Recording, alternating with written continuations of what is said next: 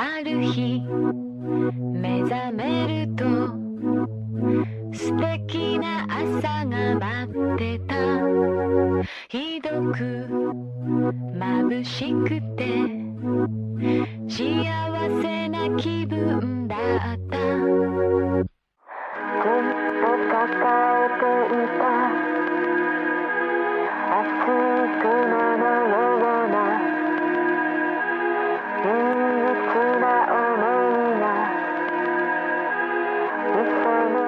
Fantascientificast presenta La sindrome di Inomaru, un viaggio semiserio nella realtà quotidiana del sollevante. 愛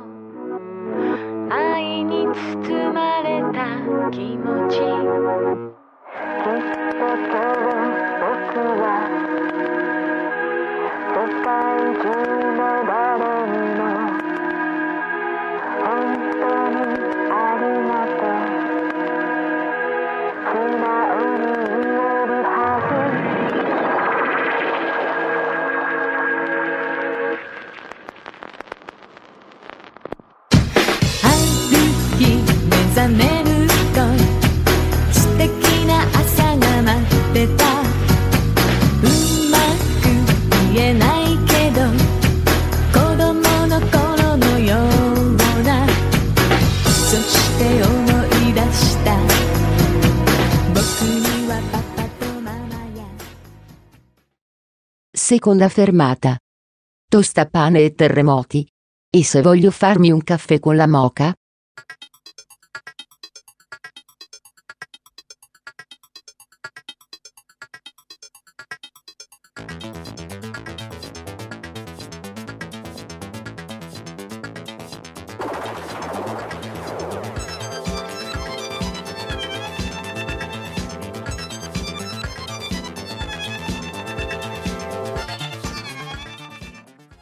Seconda puntata della Sindrome di Nomaru, il podcast dedicato alla realtà quotidiana giapponese. Per la prima volta insieme a Omar Serafini e a Marco Casolino direttamente al Giappone abbiamo il primo dei nostri ospiti, Anna Truzzi. Ciao Anna. Ciao a tutti, Ah, sì, io sono Anna Truzzi, Ah, in questo periodo sto studiando qui all'interno del mio dottorato, io sono una dottoranda all'Università di Trento e studio psicologia e neuroscienze e appunto in questo periodo sono qui in Giappone Un anno, no? un anno, per un anno, sì. E ne sei, stai quasi per uscirne. Sì, fino ad agosto, fino ad agosto. Quindi ho molta meno esperienza di Marco, ma qualcosina ho imparato. Beh, però almeno Anna per la prima volta abbiamo il punto di vista femminile del Giappone, per cui... Sì, difatti io l'avevo, l'avevo invitata perché ha detto qua si parla di pentole e coperchio, ho detto qua serve qualcuno che se ne intenda. Me l'ha tirato in testa, però vabbè, vabbè vengo comunque. Ecco, appunto, eh, come ha già introdotto Marco, oggi la puntata di oggi sostanzialmente è eh, ca- incardinata su due aspetti del Giappone. Infatti l'abbiamo intitolata Tostapane e terremoti. Eh, Marco, ehm, parlaci un po' insomma del discorso del, dire, delle- dell'edilizia delle case in Giappone. Sì, dunque, eh, è- anche qui è un mondo molto complesso perché eh, il Giappone ha il doppio della popolazione eh, italiana, sono circa 120 milioni di persone, l'area più o meno è la stessa, e però è molto più montagnosa, quindi il risultato è che poi sono molto più concentrati in queste grandi metropoli tipo Tokyo e poi tutta eh, la, la- la regione di Osaka, Kobe, Kyoto, Nara e così via. E, e- e quindi sono città molto grandi, ne abbiamo parlato l'altra volta, sono collegate con questi treni fantastici che fanno 50.000 linee metropolitane e così via. E, e- e anche sulle case vi sono vari aspetti, cioè dalle, le- le- molte case sono case ehm, per monofamiliari o al massimo bifamiliari e, mentre dall'altro caso ci sono case su più piani tipo quelle che potrebbero essere eh, per qualche verso ricordano quell'architettura sovietica, eh, non so, 10 piani, ca- case. Non, non so come dite a Roma, i casermoni. Sì, sì, esatto, Sì, un po' esattamente. E anche lì dipende dai- dal- dalla zona, dipende dal posto. I, co- i costi non sono elevatissimi. Dopo il crollo della, della- della bolla del 95, il costo delle case è sceso eh, del 75%, cioè adesso val- valgono un quarto di quello che valevano prima. E, mh, anche perché poi lo vedremo più avanti, in realtà quello che costa il terreno, la casa è come un'automobile, si svaluta nell'istante in cui l'hai, l'hai, l'hai costruita. E, e, quindi eh, appunto c'è chi vive nelle case eh, monofamiliari, quindi per questo anche che l'estensione di queste grandi aree è, è di decine e decine di chilometri. Insomma, l'area di, Chio, di Tokyo copre quella che può essere una cosa che va da Latina a sud di Roma fino a Civitavecchia a nord. Eh, ed è appunto la, la, senza la connettività dei treni non sarebbe assolutamente possibile eh, avere eh, gente che si sposta con eh, con la frequenza e con la velocità con cui c'è adesso. Non so su tu vivi in una di queste casermone, no? La International Sì, House. più o meno, sì. Nel mio caso ehm, io appunto eh, vivo nel campus, quindi nella casa internazionale del campus che ma immagino... è, è permesso uscire, sì, cioè, uscire oppure no. Mi è permesso uscire, anzi, dopo un anno è obbligatorio uscire. Io, però, stando qua un anno, non proverò il brivido di dover cercare una casa in Giappone, che, come probabilmente parleremo dopo, è... ha una sua complessità Sì. come tipo di storia. E no, sì, quindi io la mia esperienza in- per le case giapponesi è diciamo un po' limitata, nel senso che le case del campus comunque non s- sono leggermente più economiche e mm, costruite anche in modo più economico rispetto a case fatte per durare più a lungo, per vivere per molto più a lungo. Però in- con le case tipiche giapponesi condivide la caratteristica di essere molto piccola. Infatti, un'altra conseguenza del costo del terreno, potremmo dire, è che alla fine le case sono molto piccole, ma per noi italiani l'esempio è strano perché noi se pensiamo a una casa piccola magari pensiamo comunque a una casa con un paio di stanze, una- magari il bagno e la cucina. Ecco, questa è già una casa grande qui in Giappone. Si tratta già comunque di un'estensione di tutto rispetto. Per cui Sì, Anna, sono sa- sa- son tipo, diciamo, potrebbero essere paragonate ai no- diciamo, a un appartamento giapponese medio e un nostro monolocale. Sì, sì, forse leggermente più grande. Io sì, decisamente nelle case internazionali, però sì, nella media magari appena più grandi. Adesso non so se Marco mi può confermare. Di- Dipende molto dal, dal- dal- il, co- cioè il costo, il luogo e la grandezza dell'appartamento dipende molto eh, dalla topologia, cioè se se sei vicino alla stazione magari eh, vivi in un monolocale perché con tre minuti arrivi alla stazione e poi da lì eh, sei collegato bene. Se poi sei vicino a una delle stazioni in cui il treno fa poche fermate, anco- a maggior ragione e così via.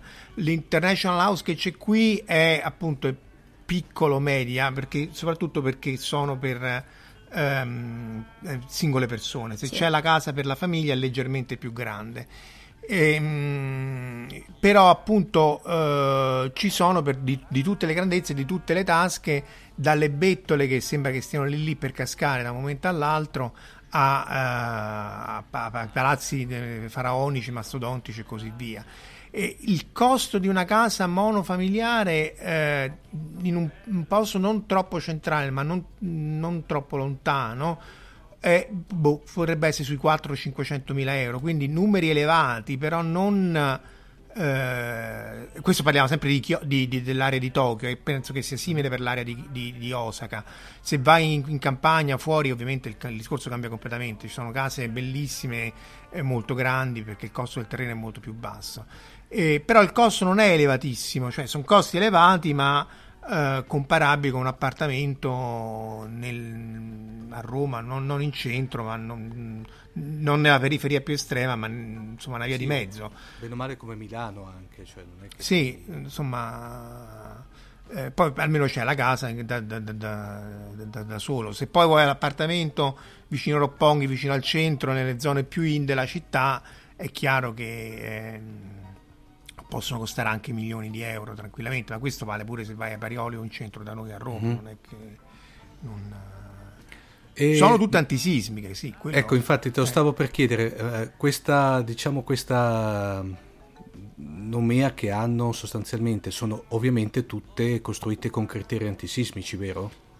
Sì, eh, almeno so cioè, quanto poi lo saranno lo vedremo solo quando arriverà il Big One. eh, che deve, no, vabbè, quello lo vediamo nella seconda parte, ma quel- eh, c'è una il 70% che nei prossimi 30 anni ci sarà un terremoto di magnitudine 7-8 come quello del passato, del grande terremoto del canto.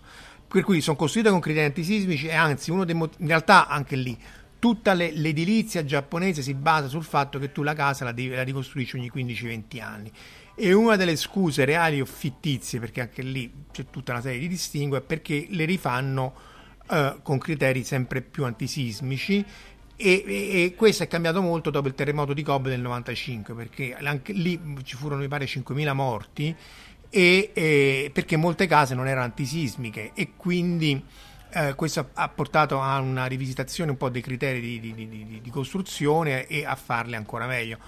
Eh, ehm, quindi sono tutte su strutture flottanti, cioè c'è un, un, basamento in cemento su cui poi loro fanno la struttura in, uh, in legno, sono tutte case in legno. Mm. Uh, con dei supporti trasversali a croce che poi in realtà si vedono in, in, ovunque perché sono quelli appunto per reggere agli, alle oscillazioni e, e quindi sono alla, almeno sulla carta costruite su, con criteri antisismici. Lo stesso per i palazioni in cui usano dei vari smorzatori inerziali, addirittura i grattacieli hanno una, un contrappeso in cima per uh, attutire e assorbire le, le, oscillazioni e così via. Quindi sono cose fenomenali, tanto più che poi quando c'è stato il terremoto del 2011, ehm, con tutto che era lontano, eccetera, eccetera, sono morte pochissime persone per il sisma in quanto tale, morti sono stati per lo tsunami. Marco, eh, invece quell'iconografia che abbiamo qui in Italia da anime, nel senso della classica casa giapponese stile Maison Koku, ci sono ancora? Esistono ancora? O... Sì, proprio stile eh, pensione, no? Perché lì era una pensione che gest- tu sai mm. che è Koku, no? Perché allora la, c'è da dire che Anna non sa niente di cartella Perché me l'hai chiesto? Quindi tanto vale ecco, Dito nella piaga, sì. però. E poi interroghiamo. E, no, diciamo che lì è, è, è, tipo, insomma, è tipo una pensione in cui c'è una persona che si, ha cura delle varie stanze. E, quindi diciamo l'edificio è simile agli edifici, è proprio come sono questi adesso, magari un edificio un po' vecchio, un po' cadente.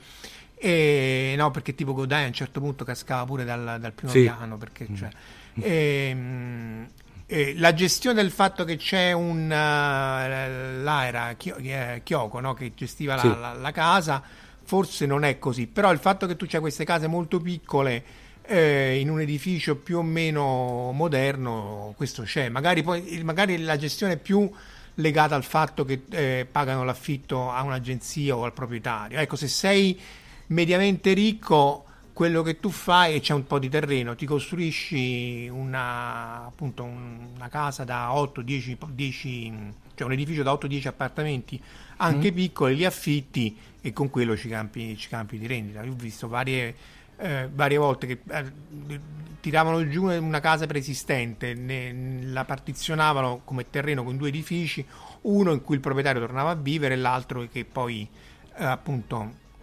affittava a più, a più, persone anche sulla strada per, per la stazione no? ci sono varie anche lì, eh. sì, sì. Eh, però in media dovrebbero essere antisismiche poi vedremo che succederà appunto però ad esempio so, il, il, nel caso di un terremoto elevato automaticamente tutti i contattori del gas hanno una valvola che stacca il, il gas in mm. teoria dovrebbero staccare anche l'elettricità e l'alimentazione elettrica anche se lì è, è tutto da vedere eh, insomma, ci sono una serie di, di cose che eh, dovrebbero ridurre i danni del terremoto, perché poi anche lì il problema del terremoto è che poi si scatenano gli incendi e quindi eh, non è detto appunto che sia proprio il sisma a causare i danni, ma può essere l'incendio successivo. Sì, ma sì. sono anche molto organizzati e... in generale sui terremoti. Eh, anche nelle case si raccomandano sempre di tenere l'acqua, se forniscono acqua di emergenza, sono molto molto diciamo, attenti an- a questo. Sono anche previdenti da questo punto di vista, non ha ovviamente dato... giusto? Sì, sì, sì, c'è molta pre- pre- preparazione, mm. addestramento, eccetera. Mo, eh, ripeto, vedremo che succederà la prova, la prova del 9. Però, insomma, si è visto, insomma, nel 2011 eh, avevano strutture per tenere anche se poi dormivi in stazione, però c'erano l'acqua per tutti, i distributori delle, delle macchinette automatiche, ce ne sono molti che sono eh, progettati per dare le bibite in caso di terremoto gratis, ah. in maniera che, eh, che, appunto poi la gente, cioè se da noi la spacchi, vabbè non c'è problema, però per, per evitare... Mm. No, sono molto bravi con le procedure e... di, organizzative.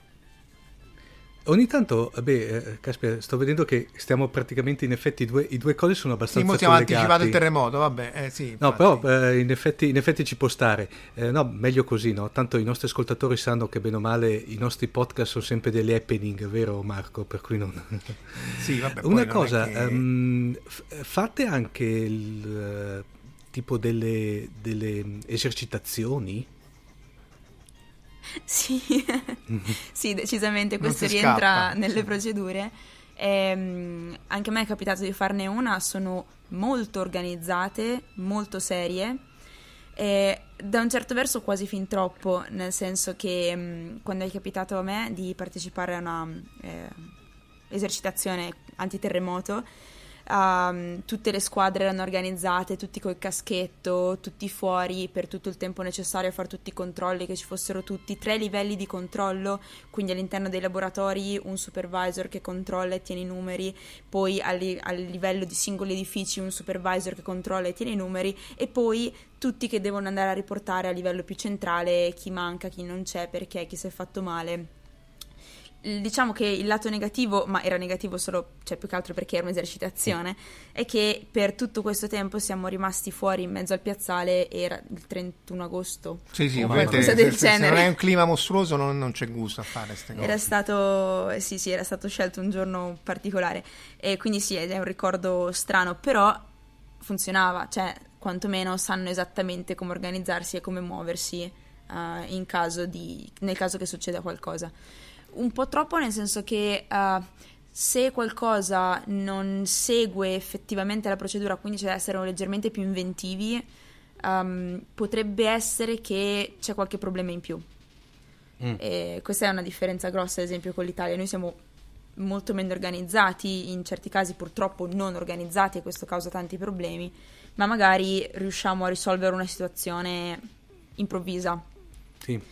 Ah, loro sono molto più organizzati e quindi, ad esempio, spesso hanno molti meno morti, molti meno feriti, ehm, provano le cose sul serio, eh, però se c'è appunto da usare leggermente un po' più di inventivo uscendo dalla procedura stabilita, ci vuole un attimo di più. È il Godzilla di idea che Eh, hanno, quello Infatti, Docet, no, te lo stavo no? dicendo Cioè, io, Marco. Tanto per avere un'idea, i nostri ascoltatori si possono vedere il nuovo Eh. Godzilla di anno. E secondo me quella lì potrebbe essere la, la somma della, bu- della, come dire, burocrazia estremi- estremis- estremizzata del Giappone, sostanzialmente. Sì, sì, quello, quello è commovente. Per qua, quanto, ha veramente accolto questa. Ne avevamo parlato, ti ricordi? In una puntata Sì, di ne abbiamo parlato, a- al limite, al limite accendiamone un attimino velocemente, se- dato che se, se i nostri ascoltatori non si ricordano la puntata, sostanzialmente fai te Marco. Beh, veramente, eh, eh, no, raccontala te perché poi eri te che mi avevi avvertito. Dice, guarda, Sì. attenzione che i primi 40 minuti No, non sono so- proprio. so- sostanzialmente il, il nuovo Godzilla di anno, che di, eh, tra l'altro poi eh,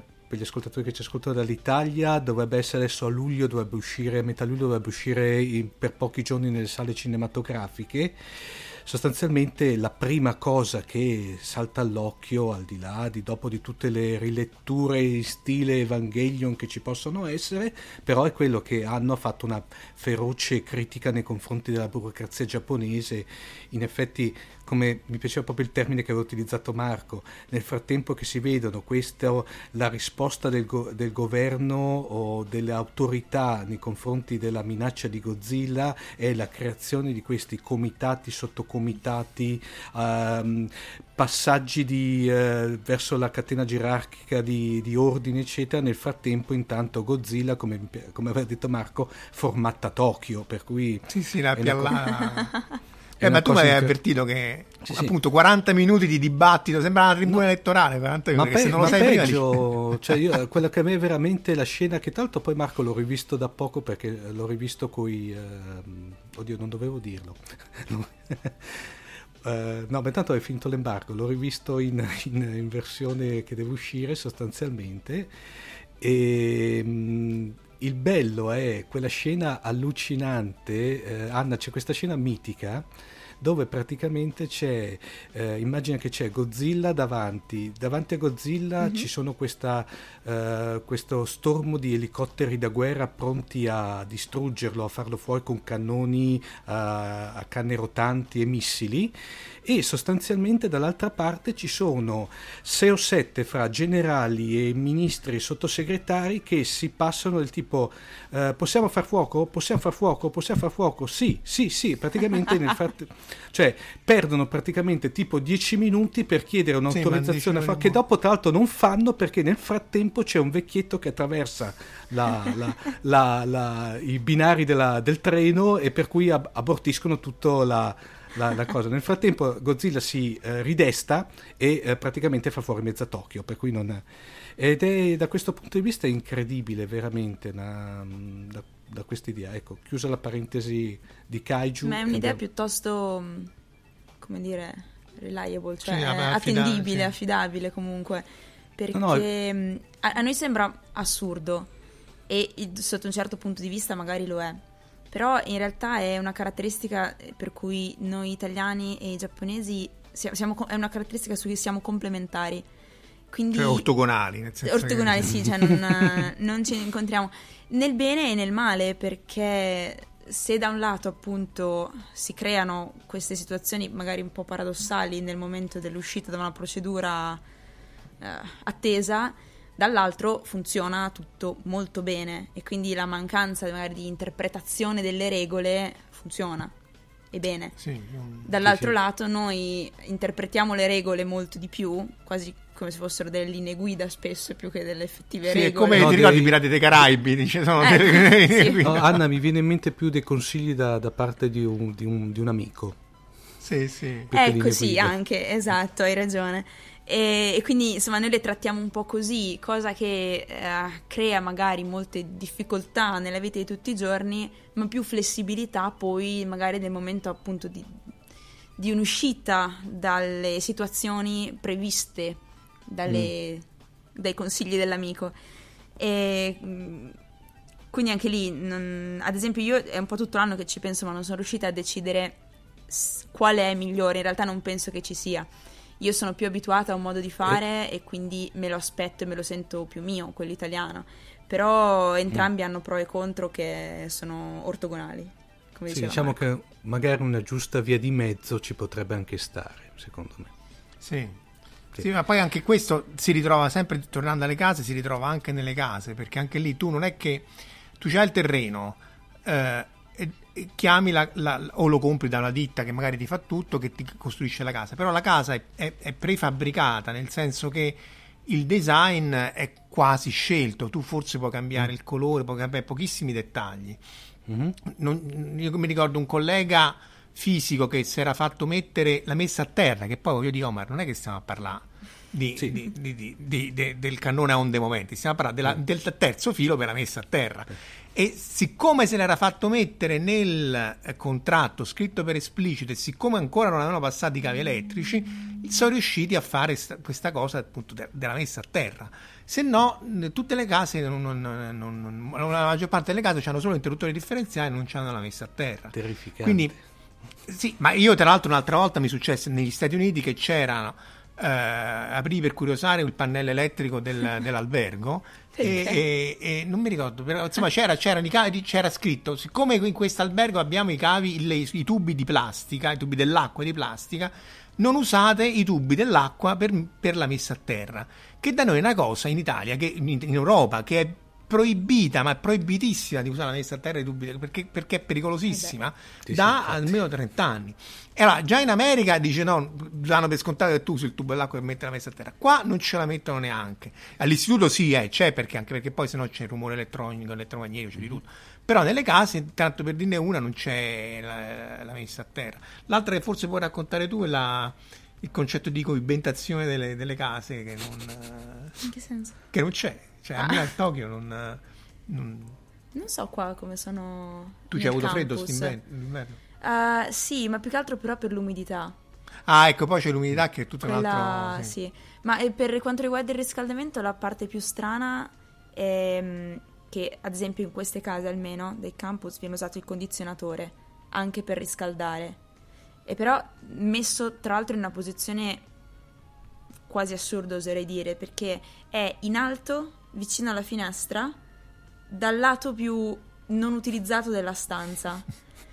E, e, quindi, tra l'altro, cioè, bisogna tenerlo acceso per parecchio tempo per fare in modo che si scaldi un po' l'ambiente. È vero che la casa è piccola, quindi ci mette relativamente poco ma essendo anche molto umido ci mette anche molto poco poi a raffreddarsi di nuovo, sì, quindi è un, tutto un po' un uh, on-off, on-off per cercare di risparmiare anche un po' per la Sì, corrente. perché quella la paghi te, no? Sì, sì, sì. sì no ecco, l'altra cosa è che non c'hanno i termosifoni, non c'è il riscaldamento centralizzato. Cioè non c'è il Questo... concetto di termosifone ad, ad, acqua calda come noi praticamente. No, no, no, no. condizionatore. Tut- vanno tutti di condizionatore eh, tanto più che poi una delle cose che si dice sempre è che a Tokyo la sera fa più caldo che di giorno, perché siccome c'è tutto il condizionatore, poi tu c'hai appunto eh, sì, butta fuori 10 alla 7, 10 alla 7 condizionatori da, da, da un kilowatt. E quindi, e, no, loro in media, anche qui, di, però, parliamo delle, però in sostanza loro riscaldano le singole stanze col condizionatore o al massimo col kotatsu. Ti ricordi eh, quella specie di mh, quello di Allamu, il gatto kotatsu che stava sempre sotto questa specie di coperta sotto al tavolo?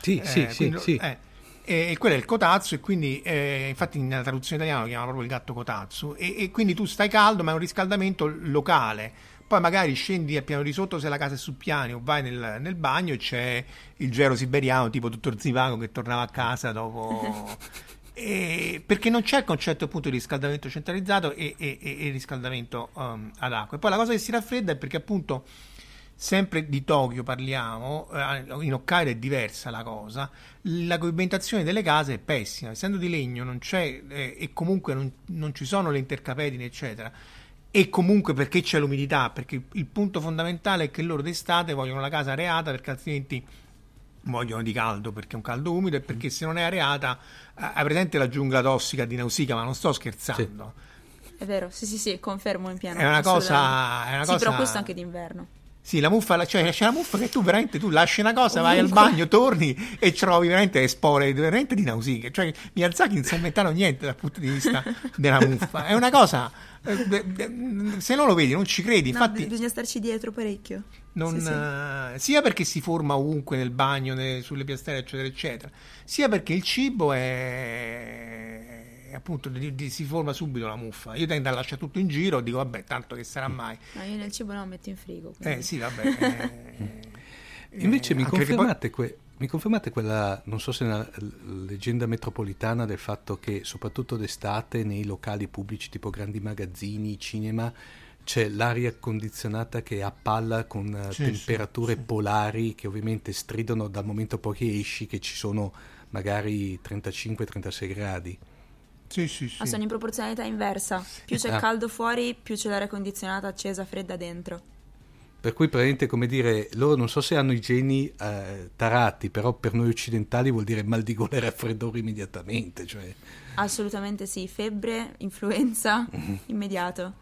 Beh, ma tipo, non so se 10 o 15 anni fa dovette uscire la circolare del, non so se era Koizumi che era primo ministro, del primo ministro che disse l'altra la romana, regà, andate al lavoro senza giacca, perché, sì. eh, perché se no tutti andavano al lavoro con la giacca, con la, la, vabbè, la camicia e la cravatta, sì, e, e, quindi dovevano tenere due gradi in meno perché c'erano tutti la coperta, però se non arrivava dall'alto l'ordine di poter, si può andare senza giacca, che, tutto sommato voglio dire è anche intelligente, eh, perché a un certo punto tu dai là del, del, del modo di vestirsi quindi eh, perché sennò appunto non so quanti terawatt erano usati perché eh sì. dovevano andare in giacca e cravatta. Eh, eh, scusa Marco, però, ti appunto... faccio una, una, domanda strana. C'è il concetto, dato che noi, almeno quando si vedono l'iconografia giapponese, sempre vedere il salaryman che arriva sostanzialmente in eh, abito, normalmente camicia bianca, cravatta scura, abito scuro. C'è da lì in Giappone il concetto del casual Friday? No, No, no, tu l'hai visto, no? Voi no, no, no, tra le cose sociali che fate voi al DSI? cioè nel senso che c'è... qui in Italia ormai, tranne in alcuni posti, cosa bene o male, se uno sta all'interno dell'ufficio c'è una certa informalità. Poi magari in certi posti c'era questo concetto del casual Friday, io mi ricordo quando il periodo che ho lavorato in banca, il venerdì, a un certo punto, come dire, erano, non dico tutti sbracati, però tutti in maniera molto sportiva eh, lì non c'è questo concetto, nel senso che sono tutti integerrimi, giacca e cravatta fino al, al venerdì alle, alle 8, alle 8 Sì. di sera. Sì. Sì, beh, qui si vede un po' meno perché comunque essendo Sì. in un centro di ricerca mh, non, non si vede tantissima gente sempre molto elegante, però anche quando si esce il venerdì sera per i treni per Tokyo sono tutti sempre ben vestiti. Sì, sì. Forse sbragano la sera quando vanno alla- a bere, però... Però se in camicia Eh, restano, sì, sì, perché vanno diretti dal lavoro. Però hanno il, casu- il casual weekend. Nel weekend si vede di tutto. Mm. Sì, sì, ci sono veramente- Ma di, di tutto vuol dire di tutto. Non, non sto esagerando, non sto scherzando, di tutto. Cosa che all'inizio, devo dire, mi lasciava un po' perplessa. Perché noi, cioè, non essendo abituata, arrivavo in centro a Tokyo. Eh, Una volta c'era una ragazza con una coda da volpe. eh, No, che alta- ai capelli oppure altezza... No, sì. no, no, altezza coda, coda, Altezza una coda, coda, una coda, come il una ba- coda, eh. una coda. E- oppure c'è una persona elegantissima che neanche fosse uscita dalla festa del re, qualcosa, quindi ci sono veramente una variabilità incredibile. E dopo un po' però ho cominciato anche ad apprezzarlo, perché anche se comunque io non, non avrei, penso, il coraggio di esagerare in un estremo o nell'altro, la volpe ancora no, non ne ho ancora avuto il desiderio. Loro comunque dal- al- tra le varie, questo ne parliamo il giorno che facciamo le molestie sessuali, tra le varie eh, eh, gui- linee guida del righe c'è scritto che le donne non possono venire vestite in maniera provocante. E sarebbe provocante con la coda Non lo so, però eh, so, ehm, è- esatto, è, è- è il limite del provocante, non oso immaginare. Il ma- C'è un comitato che analizza.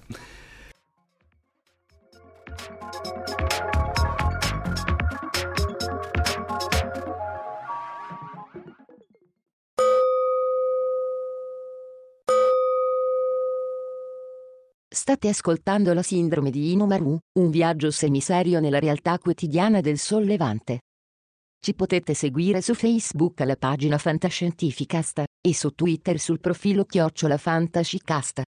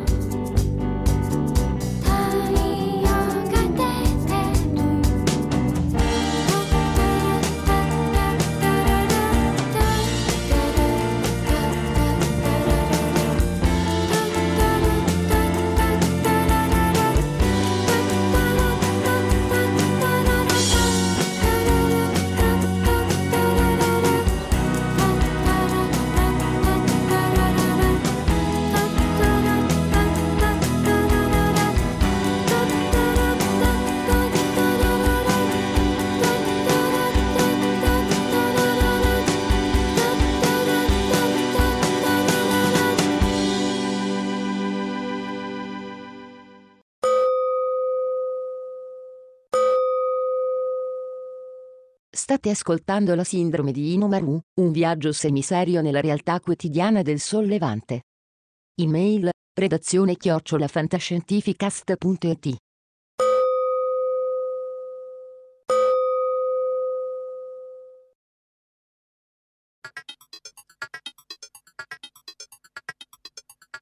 Ma Anna, prima dicevamo che eh, dei prezzi delle case, ma nel caso del uno volesse prenderle in affitto, come fa? Ci sono difficoltà, ci sono particolari, diciamo, procedure?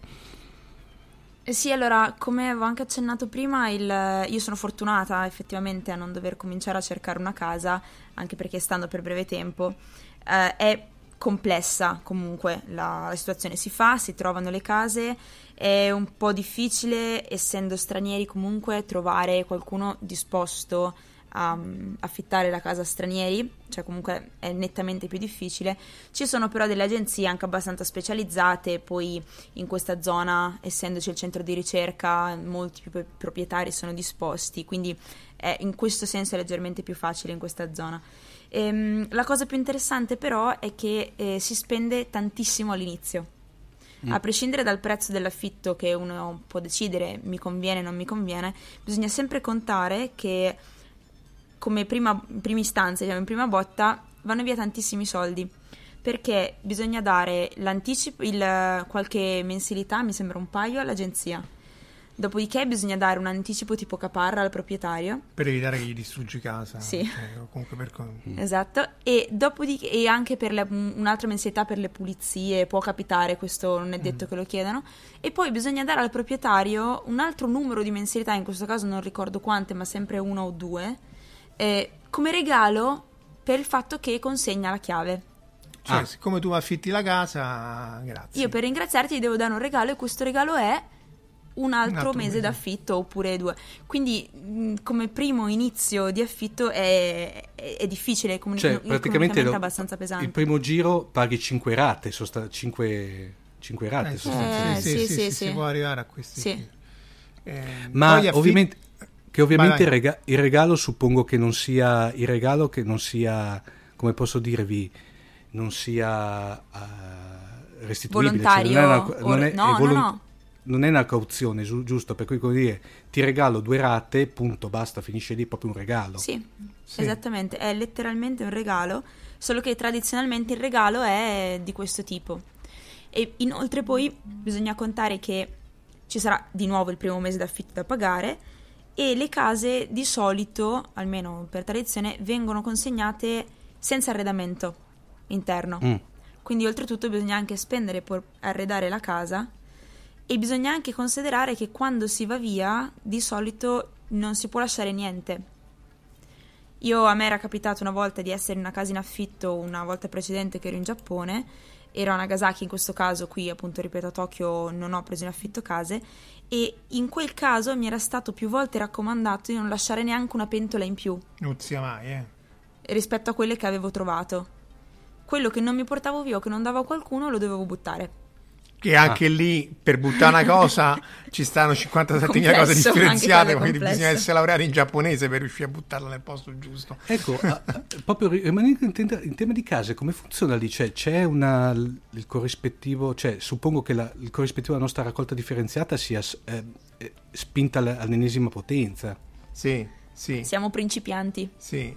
Eh, a parte, voglio dire, tu parli con uno di Roma in cui la raccolta differenziata, voglio dire, è una barzelletta.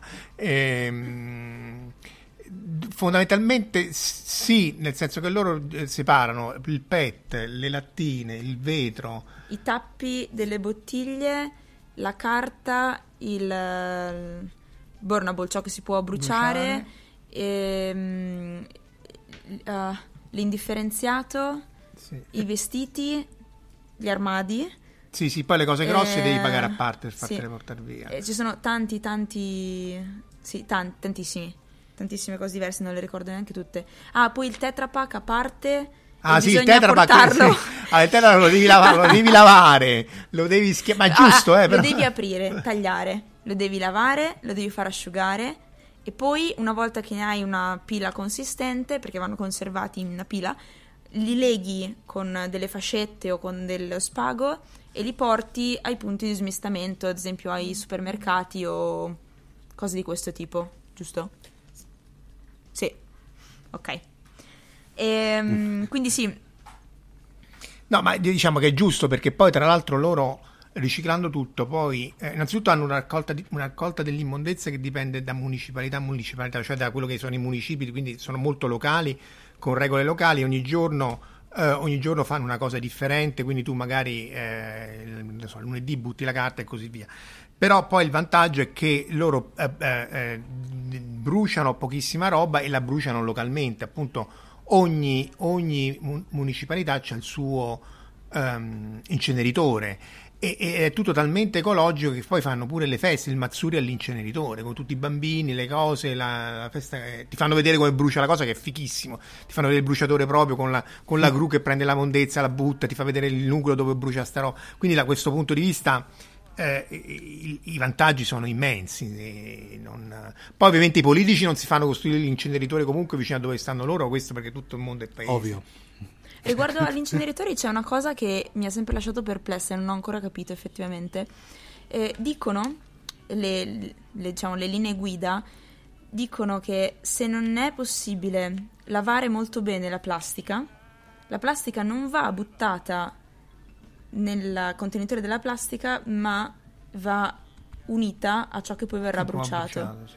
Quindi sì, comunque sì. bruciano anche la plastica.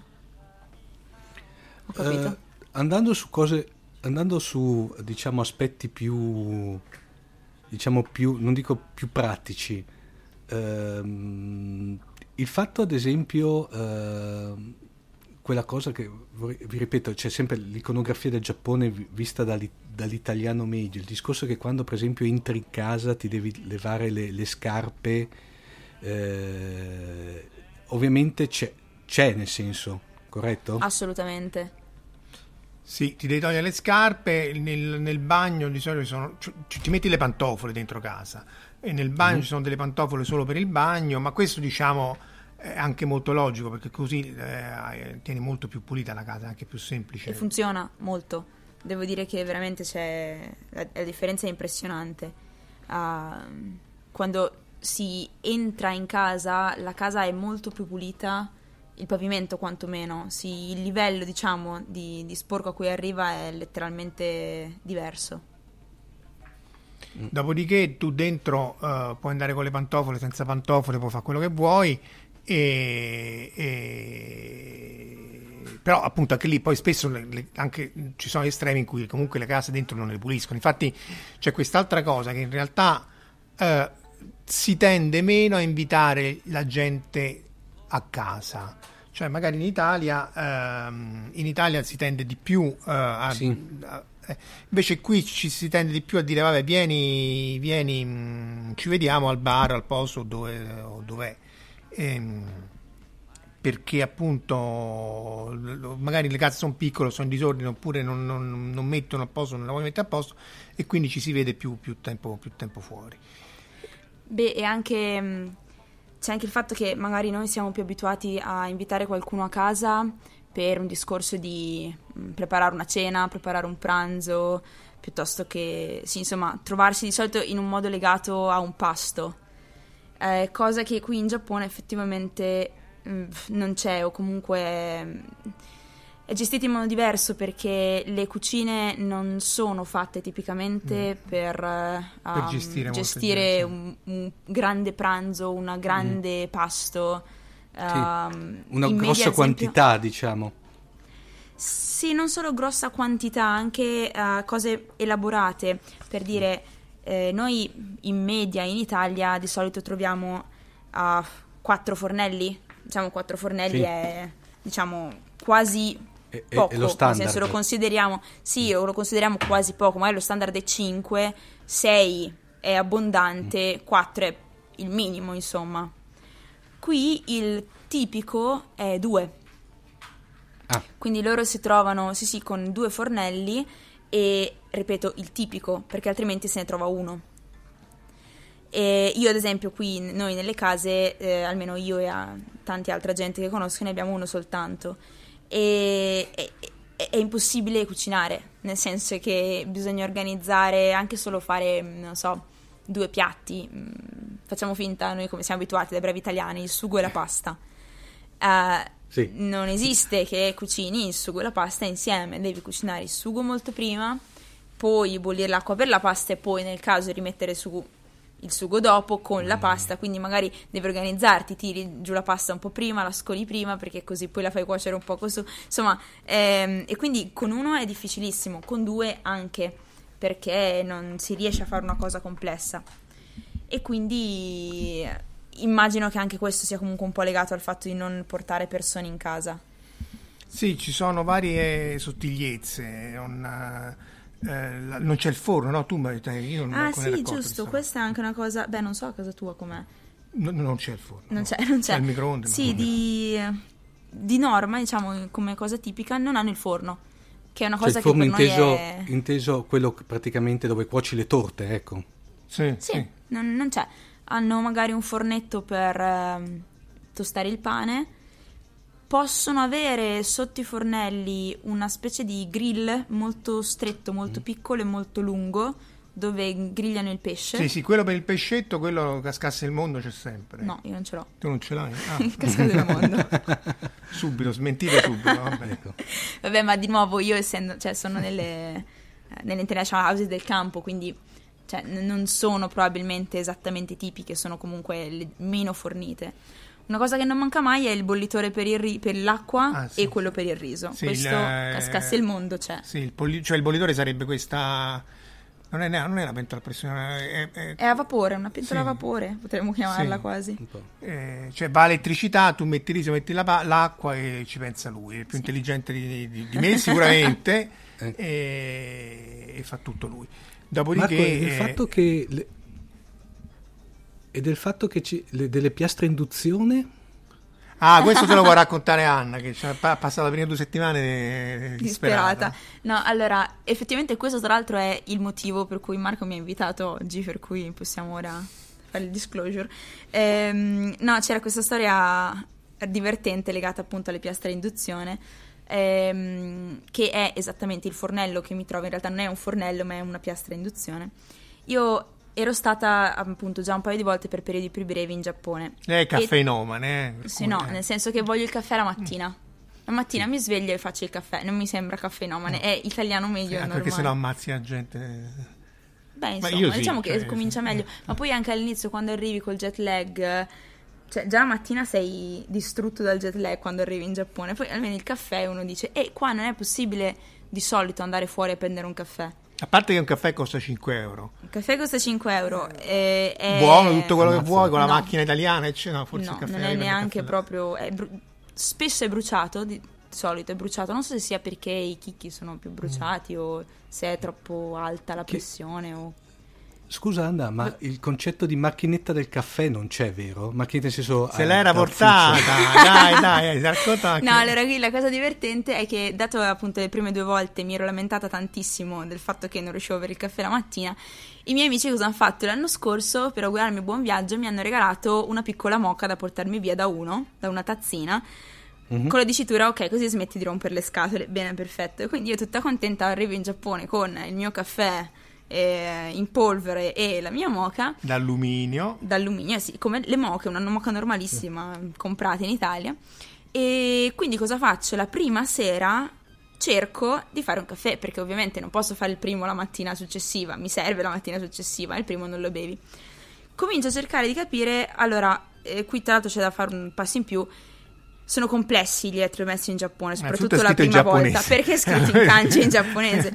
Quindi eh, si arriva, bisogna gestire un attimo questa cosa, non si capisce niente, ci sono tantissimi tasti, non sai qual è il tasto dell'autodistruzione, quindi un attimo fai attenzione a, a quale tasto schiacci. Qui sono molto furbi, essendo che sono international houses e sanno che siamo tutti stranieri, preparano il manuale con la spiegazione, con tutte le frecce, questo vuol dire questo, quest'altro tasto fa mm. questo. Il problema è che nel mio caso, in questo caso, eh, non era il modello rappresentato nel manuale, per qualche motivo. Di conseguenza ho eh, sfoggiato i, il mio studio pessimo di hiragana e di, di primi cose sillabiche e ho provato a capire quale fosse. Poi sono anche un po' andata a caso, niente, non riuscivo a fare partire questa piastra. Si accendeva, ma non si scaldava niente e non partiva. Le ho provate tutte, ho scritto anche a Marco, lui mi, stava augurando, ok, ben arrivata, e io ho cominciato subito a lamentarmi, non riuscivo a far andare il, la piastra induzione per la macchina del caffè. E lui stesso mi fa, "Beh, ma mandami... Gli ho detto, sto sbagliando qualcosa. E fa, beh, mandami una foto, magari ti aiuto con eh, le scritte. Magari ti mando una foto del caffè in casa. No, effettivamente stavo schiacciando i bottoni giusti, ma non partiva. Non partiva, non partiva e niente, abbiamo scoperto nei giorni successivi che il problema è che le moche tipiche italiane non... Insomma, l'alluminio non è ferro magnetico, neanche in campi magnetici variabili. Per farla breve non funziona. Ci, Non vuole, quella, ci vuole quella di ferro.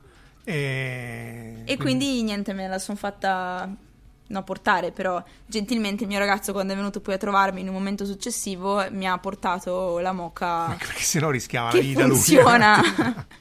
a lui è più caff- caffenomane di me Eh, comunque, eh. quindi e quindi alla fine sono riuscita dopo un paio di mesi a avere il mio caffè la mattina. Perché il punto qual è? Che qui, a parte con Fukushima è cambiato, ma l'elettricità costa meno del gas. Quindi in generale eh, non è detto che appunto spesso hanno le, pia- le piazze induzione perché sono più efficienti come conversione elettrica, innanzitutto perché partono da elettricità a elettricità e sono più efficienti. Però appunto poi servono le, le pentole le- e gli oggetti che siano di, di- di acciaio o di ferro perché altrimenti non induce assolutamente niente, quindi non, non c'è l'effetto di- nelle, nelle piastre. E, e vabbè, quindi ti, ti devi attrezzare col caffè e con queste altre cose. L'altra, l'altra curiosità che è uscito sempre è che fino a pochi anni fa non esistevano le lavatrici con acqua calda. Eh, infatti, Marco, eh, Cioè, so, sembrare- adesso le vendono, eh, può sembrare incredibile, ma fino a pochi anni fa lavavano tutto in acqua fredda.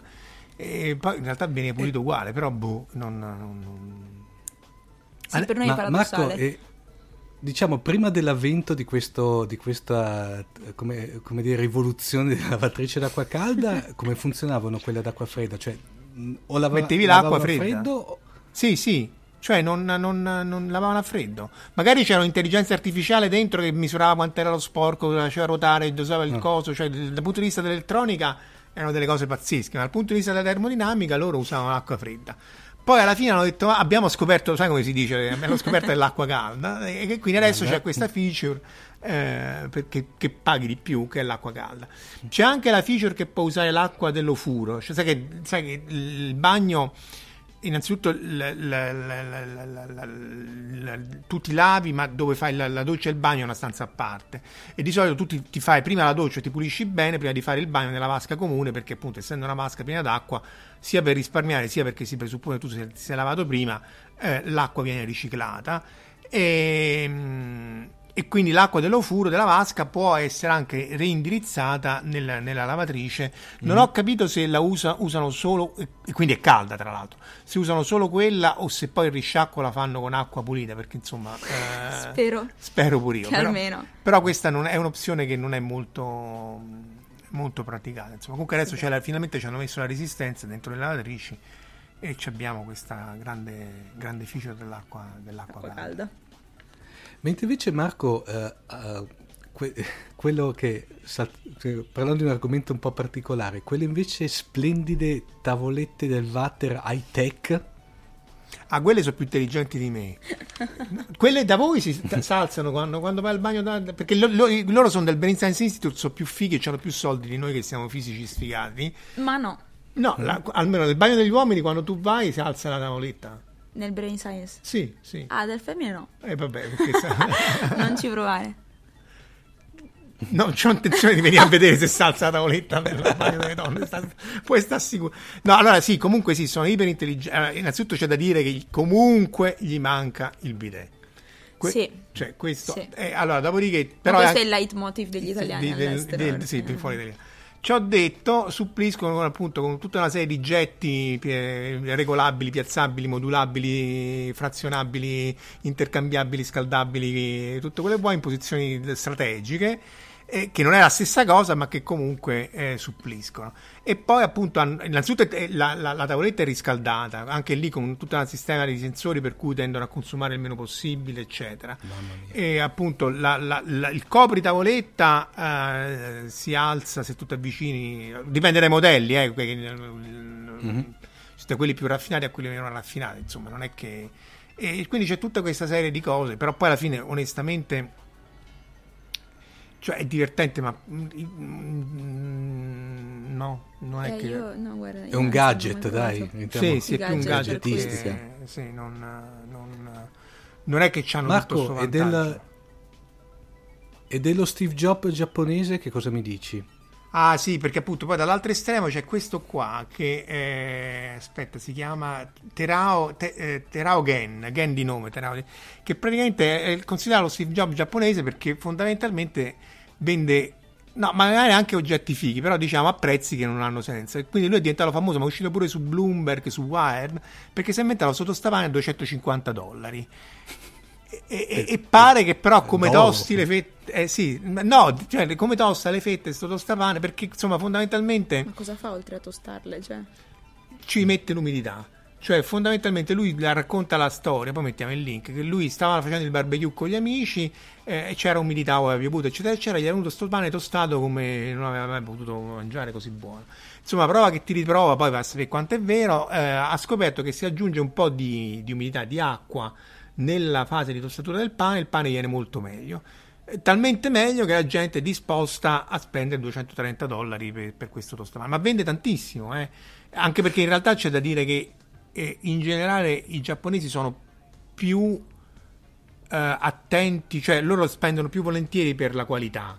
Ehm, quindi se tu magari poi ti vendono fuffa comunque, eh, magari ti dicono, "Ah, eh, eh", però se, se questo qui a detta di tutti, appunto questo tostapane me- merita. Io non, io non mi merito 200 euro. eh, non mi merito 200 euro di sai il pane che compro 200 euro. Eh, No, anche perché allora se veramente vogliamo andare a vedere che tipo di pane tostano, perché ah non no, è che vabbè, qua il il pa- pane... sì, il pane, ecco, questa è un'altra... Hanno del riso stratosferico, il pane mi manca perché Il, il pane è pancarré, ma moscio però. Eh. eh. Ma tra l'altro, Anna, mi, co- mi confermi che da loro il nostro pane viene considerato come prodotto di alta pasticceria? Cioè lo trovi, Sì. però viene considerato qualcosa di molto costoso, molto, molto di pregio. molto costoso, molto di pregio e soprattutto di solito non da solo. Cioè pane dolce, Mm. pane con dentro il formaggio, pane con dentro la marmellata, pane con sopra il formaggio, pane con prosciutto, pane con... co- ma Mm. un pane... Il pane. Cioè, per intenderci, quella che trova. potrebbe essere, non so, eh, la rosetta o la michetta milanese No, no, no, è- o la Eh, spaccata no. trentina. Per ma il pane casereccio. Perché fondamentalmente loro hanno eh, la, la- la pasticceria un po' fighetta è francese, vabbè, quello è il problema Le nostro. baguette si trovano in alcuni mm, Selected. bakery sì, francesi, non dappertutto, in alcuni sì, e spesso dopo le 10. Ah, ecco, quello che hanno di, di divertente, cioè è interessante che comunque sia le bakery che le pasticcerie, eccetera, eccetera, fanno tutto in produzione locale. Cioè magari c'è 10 metri quadri di negozio, di cui 5 la fanno lì, la torta o il pane, sì. e lo Quello sì. localmente. Sì, È interessante molto, questo. molto bello. Però, ehm, Però è- il pane casareccio no. no, e poi è una cosa di pregio e si capisce anche, cioè che non è una cosa mh, tradizionale da tutti i giorni, proprio dagli orari che, che stavo citando prima, perché appunto in Italia siamo abituati magari a dire voglio un pezzo di pane oppure prendo il pane per la giornata e ci vado prima di lavoro. No, Mhm. cioè assolutamente no. Ogni tanto nelle stazioni qualcosa di aperto abbastanza presto si trova, ma in generale in giro per la città o anche qua in giro per il- vicino al campus eh, aprono tra le 8 e le 9 e il pane è pronto dopo. Sì, sì, perché lo, devono ri- Quindi, lo, lo sì. rifanno e lo sfornano. Anche sul cibo loro hanno questa cosa che il cibo fresco, eh, tipo l'obento, perché anche qui si compra molto fuori di casa, quindi tu compri l'obento, i piatti già fatti con riso, di tutto, cioè il fritto, quello che vuoi. Buono anche Eh, dall'altro. oh, sì, sì, ottimo, perché comunque stanno attenti alla Che, qualità. eh, ricordiamo, scusa Marco, a- ai nostri ascoltatori, il bento chiamiamo potrebbe essere l'equivalente del nostro cestino del pranzo. Eh sì, sì, esatto, esattamente. Il cestino del pranzo con varie cose dentro, a seconda de- di quello che ci vuoi mangiare.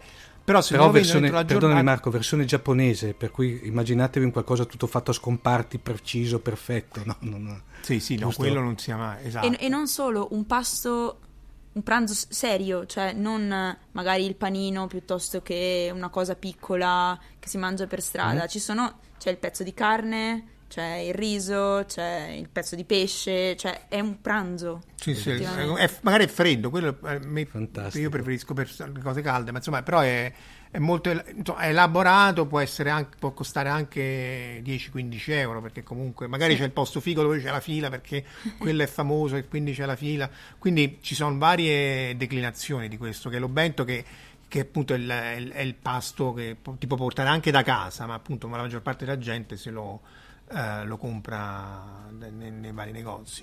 Però appunto poi loro, se non lo vendi in giornata, lo devono, dare- lo devono buttare. Quindi loro fanno due cose. Una è che via via che si avvicina alla fine della serata, il supermercato comincia ad abbassare i prezzi fino a metà del, del- anche il pesce fresco per il sushi o il pesce fresco. Sì. Quindi vedi questi qui, i clienti che tipo avvoltoi girano intorno ai, vari banconi aspettando, che- Aspettando che, l'ora che il tizio abbassi, mettendoci l'etichetta 20% di sconto, 30 e metà. E, e secondo però poi quello che non vendono lo mettono da parte, cioè lo mettono in un punto fuori in maniera che poi gli homeless e chi poi non, eh, non, non se lo può permettere, eccetera, eccetera, se lo possa andare a prendere. Questa è una cosa abbastanza eh, diffusa eh, che è nobile perché appunto eh, non, bella non va, non va sprecato, Sì. insomma. Ma Marco, invece, tornando a un discorso più serio, mh, terremoti. Eh, lo fanno, lo fanno, signora mia. No. Dunque, vabbè, eh, Tokyo, cioè tutto il Giappone e Tokyo eh, stanno su una serie, il Giappone sta tutta su una serie di faglie che è poi quella che chiamano la, pa- la Pacific Ring of Fire, cioè tutta la- la- la- i paesi che sono sulle placche che circondano il Pacifico sono tutti paesi a rischio sismico, quindi andiamo dal sud-est asiatico eh, al, al Giappone, poi tutta la costa della California, eh, il Cile, c'è stato anche un grosso terremoto recentemente. E appunto citavamo prima il caso del, del terremoto di Kobe del 95 perché un- era un caso, ci sono stati parecchi morti perché in realtà poi si sono resi conto che poi le strutture non erano così antisismiche come pensavano e quindi poi hanno eh, dovuto ri- rivedere un po' questi criteri e migliorarli ulteriormente. Ad esempio lì eh, un, un pezzo dell'autostrada crollò perché entrò in risonanza con le vibrazioni del terremoto adesso se molte eh, strutture in cemento armato hanno proprio il- la, la catena cioè sia le autostrade che le grosse strutture eh, appunto mh, eh, prefabbricate eh, per evitare che poi sì, questa può essere dislocata però non- non- la trave non può andare troppo lontano perché comunque c'è una catena che la assicura come, come sicurezza al, al pilone quindi eh, hanno molta cura e non solo nelle macrostrutture ma anche nelle microstrutture cioè le strutture a cro- a- le scuole le hanno mol- o ricostruite o le hanno eh, rese veramente a- antisismiche, non come per da ridere come si è fatto da noi, quando è venuto fuori quando c'è stato il terremoto. Già. Eh, cioè hanno messo delle strutture anche lì in cemento armato a croce che sono fatte per reggere gli sforzi trasversali perché sennò eh, non, non, non si regge niente però non è solo la scuola ma anche la, la pensilina della, della- della metro c'ha il tondino in ferro che ti regge questo i tubi dell'acqua le- le- le- anche gli stessi cavi che sono attaccati agli edifici sono fatti in maniera che questi possano muoversi in maniera svincolata l'edificio nostro del BSA è tutta una struttura tensostruttura Antisismica, antisismica sì, fuori sì. quindi eh, da questo punto di vista c'è un'attenzione certosina non, appunto, non solo all'edificio che non cade ma anche che non ti casca in testa il monitor della metro o la pensilina perché è chiaro che poi se, se muori non è che dici ah sì ma mi ha ammazzato Sono passati la settimana scorsa qui alle case dei campus a aggiungere delle misure antisismiche, quindi hanno ah, inchiodato al muro con dei tondini de- un armadio, piuttosto che hanno messo dei, ehm, dei pezzi di colla per tenere ferma la televisione, insomma per fare in modo che in caso di terremoto ciò che potrebbe cascare magari non ti caschi in testa o ci mette un attimo di più a cadere. Gli armadi, librerie e scaffali sono tutti assicurati al muro oppure con una contro una specie di, di- di- di pilone che li, che li spinge contro il, il soffitto in maniera da evitare che Sì. ti caschi addosso, perché sennò veramente lo stesso il frigo, insomma, perché appunto poi se muori schiacciato dal frigo, a parte che è una figura del cavolo, però sei morto comunque, non è che dici... che ti ha risolto la Che situazione niente, perché non è stato il eh. terremoto in sé, sì. Eh, no, sono molto attenti anche sia a tutte le conseguenze, diciamo, indirette Sì, del sì, terremoto in- proprio in quanto tale, Mm. ehm, perché appunto magari la casa non cade, ma ci sono tutta una serie poi di altri pericoli legati a... Lì, per esempio, una cosa particolarmente triste quando ci fu il terremoto di Kumamoto a sud, a Kyushu, all'isola a sud. Ci furono parecchi morti perché anche lì le case non tutte erano antisismiche, ma poi, ripeto, la casa antisismica ti, ti riduce solamente i morti, non è che ti garantisce che poi la scampi. ma molti morirono per la sindrome da cassa economica, cioè per, eh, perché poi andarono a, a dormire eh. nelle, nelle, nelle, nelle, auto perché la casa gli era crollata e quindi nella, se, se, dormi la, la, classe economica fondamentalmente è perché tu sei schiacciato in questi stili sempre più stretti non puoi muovere le gambe non c'è circolazione e ti viene una trom- trombosi no? si sì, chiama eh. sì.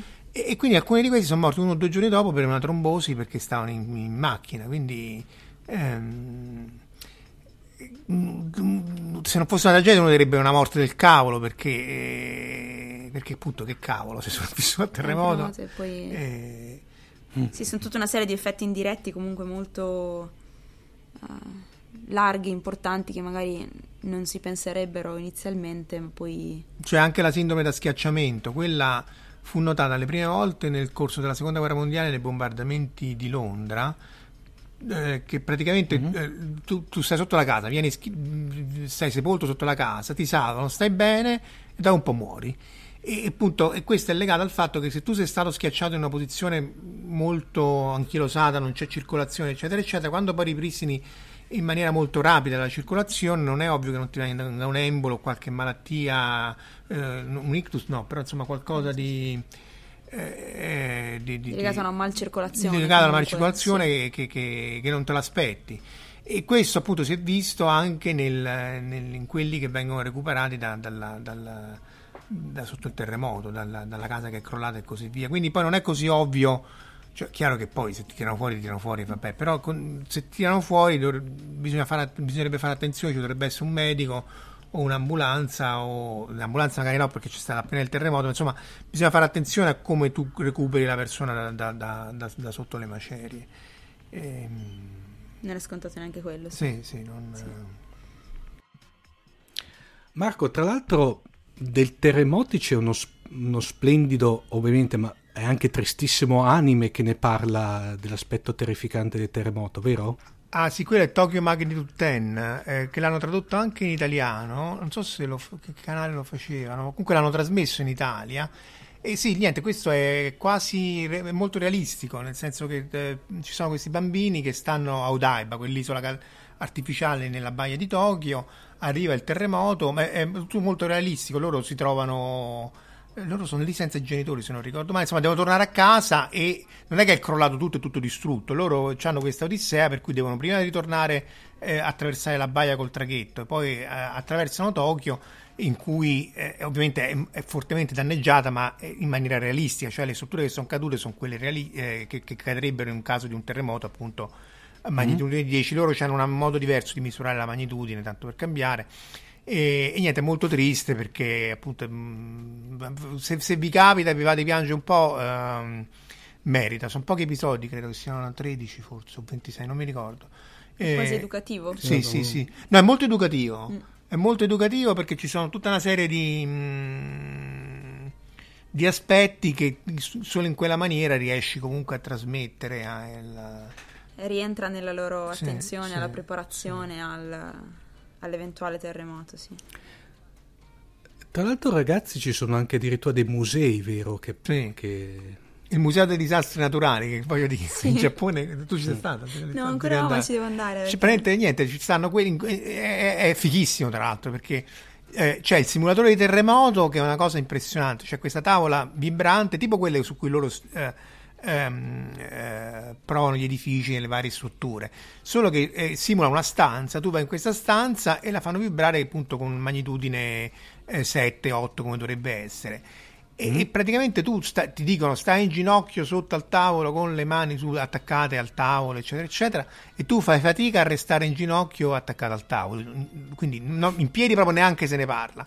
E, ehm, e, e, questo, a parte che è divertente perché è divertente, ma con i bambini eh, gli, ti dicono: allora, se appena vedi arrivare la scossa, tu sei quello preposto ad aprire la porta, perché se poi la porta va fuori squadro, rischi che poi non riesci a uscire dall'edificio. Se, se tu c'è, se devi spegnere il gas, perché eh, appunto può esserci il pericolo della, dell'incendio o addirittura della, della ti si può anche rovesciare l'acqua bollente e quindi è pericoloso. Quindi c'è tutta una serie di cose che addestrano i bambini, anche poi c'è quello che gli addestrano a spegnere il fuoco con gli estintori, a camminare in una stanza invasa dal fumo, quindi eh, carponi per evitare di essere intossicati. Mm. Eh, è veramente... Mh, mm, è- cioè, per me è Luna Park, cioè, poi... Una buona cultura della Sì, prevenzione, sì, sì, sì, oltre al sì. fatto che probabilmente è anche divertente provare in sicurezza. Sì, i bambini E, poi... e si- quello, de- quello? Quello delle fogne invece, Marco? Ah, quello secondo me è il, il museo più figo, eh, capisco che possa, il, più- il museo più figo di Tokyo è il Museo delle Fogne, che sta un po' fuori, innanzitutto perché ti fa vedere una fogna vera, cioè tu praticamente... Cioè, non tu- è un museo, è una fogna. No, il- è il museo di una fogna, ma non è il museo che è una fogna. E, no, cioè, insomma, cioè, eh, tra- sempre eh, nella questione del recupero dei, dei vari danni, loro dicono: Io sono in grado di ripristinarti l'elettricità in tot giorni, fai conto una- 5-6 giorni, il gas in una settimana o due. La cosa più difficile da ripristinare sono le condutture dell'acqua e le fognature, perché sono quelle che se si spaccano, cioè delle perdite, richiedono tre settimane, cioè comunque stiamo parlando di cifre come dire, no? Addirittura tre settimane. ma anche perché sono progettate, eh, anche lì se uno ci fa caso, i tubi dell'acqua sono fatti con degli snodi flessibili in maniera che se c'è la- la- una- un, terremoto le vibrazioni siano attutite e non si, il tubo non si spezza. Per le fogne che stanno sottoterra e sono molto grandi la cosa può essere più complicata.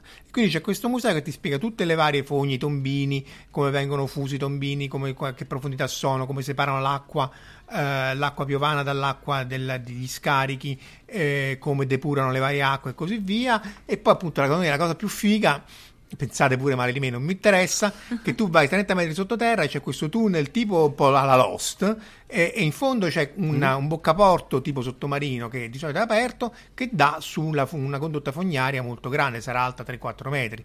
Se ovviamente la fogna eh, non è piena, se, se- cioè se l'acqua, se piove molto e c'è molta acqua ovviamente la chiudono per ovvi motivi. E, e c'è da dire che la puzza non è terribile. Cioè la puzza è pu- pu- pu- si sente, però non è una cosa che tu dici ah sono sopraffatto dal, dal, da, dallo- Da miasmi. An- anche perché spesso in realtà i poi miasmi stanno anche paradossalmente si trovano per strada, cioè in alcune zone della città o in altre Sì, zone meno sì. si sente la puzza di fogna perché comunque eh, non sono sigillate come forse Mhm. da noi eccetera eccetera. Un po' forse perché sono fatte male ma anche perché appunto in qualche maniera deve essere possibile accedervi e ripararle in maniera relativamente Efficiente. efficiente. Comunque il Museo delle Fogne consiglia, se venite a Tokyo e non sapete che vedere, Museo delle Fogne.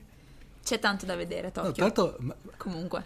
no, tra l'altro, ragazzi, sarebbe interessante se alla fine di questo eh, miniciclo facciamo anche una sorta di, magari la mettiamo online, una guida ponderata, una guida turistica ponderata al Giappone, sarebbe veramente interessante. Dunque, direi che per questa seconda puntata è tutto. Eh, direi che ringrazio, beh, a parte Marco che... Ma ringrazio soprattutto Anna che a questo punto Anna sarà precettata per una delle prossime puntate. Anche se Quella sulle, sulle molestie sessuali, facciamo quella sulle molestie sessuali. Eh, lì mamma mia. No, diretta no, però il manuale, il manuale delle cose sì, sì, sì. No, e poi comunque quelli, No. tutti, que- tutti quelli che fanno le battute a sfondo sessista, eh, le vuoi raccontare? Ah, eh. Dai, la prossima, puntata, la prossima puntata facciamo molestie sessuali in Giappone, dai. Eh, Ecco, comunque Anna, al di là delle molestie sessuali, quando vuoi venire, le, le- le- le- le nostre porte sono sempre aperte, per cui guarda, più che volentieri. Grazie, grazie a tutti. Dunque, per questa puntata è, tu- per questa puntata è tutto. Dall'Italia Omer Serafini e dal Giappone. Marco Casolino, E Anna Truzzi. Ciao! ciao, Ciao. ciao.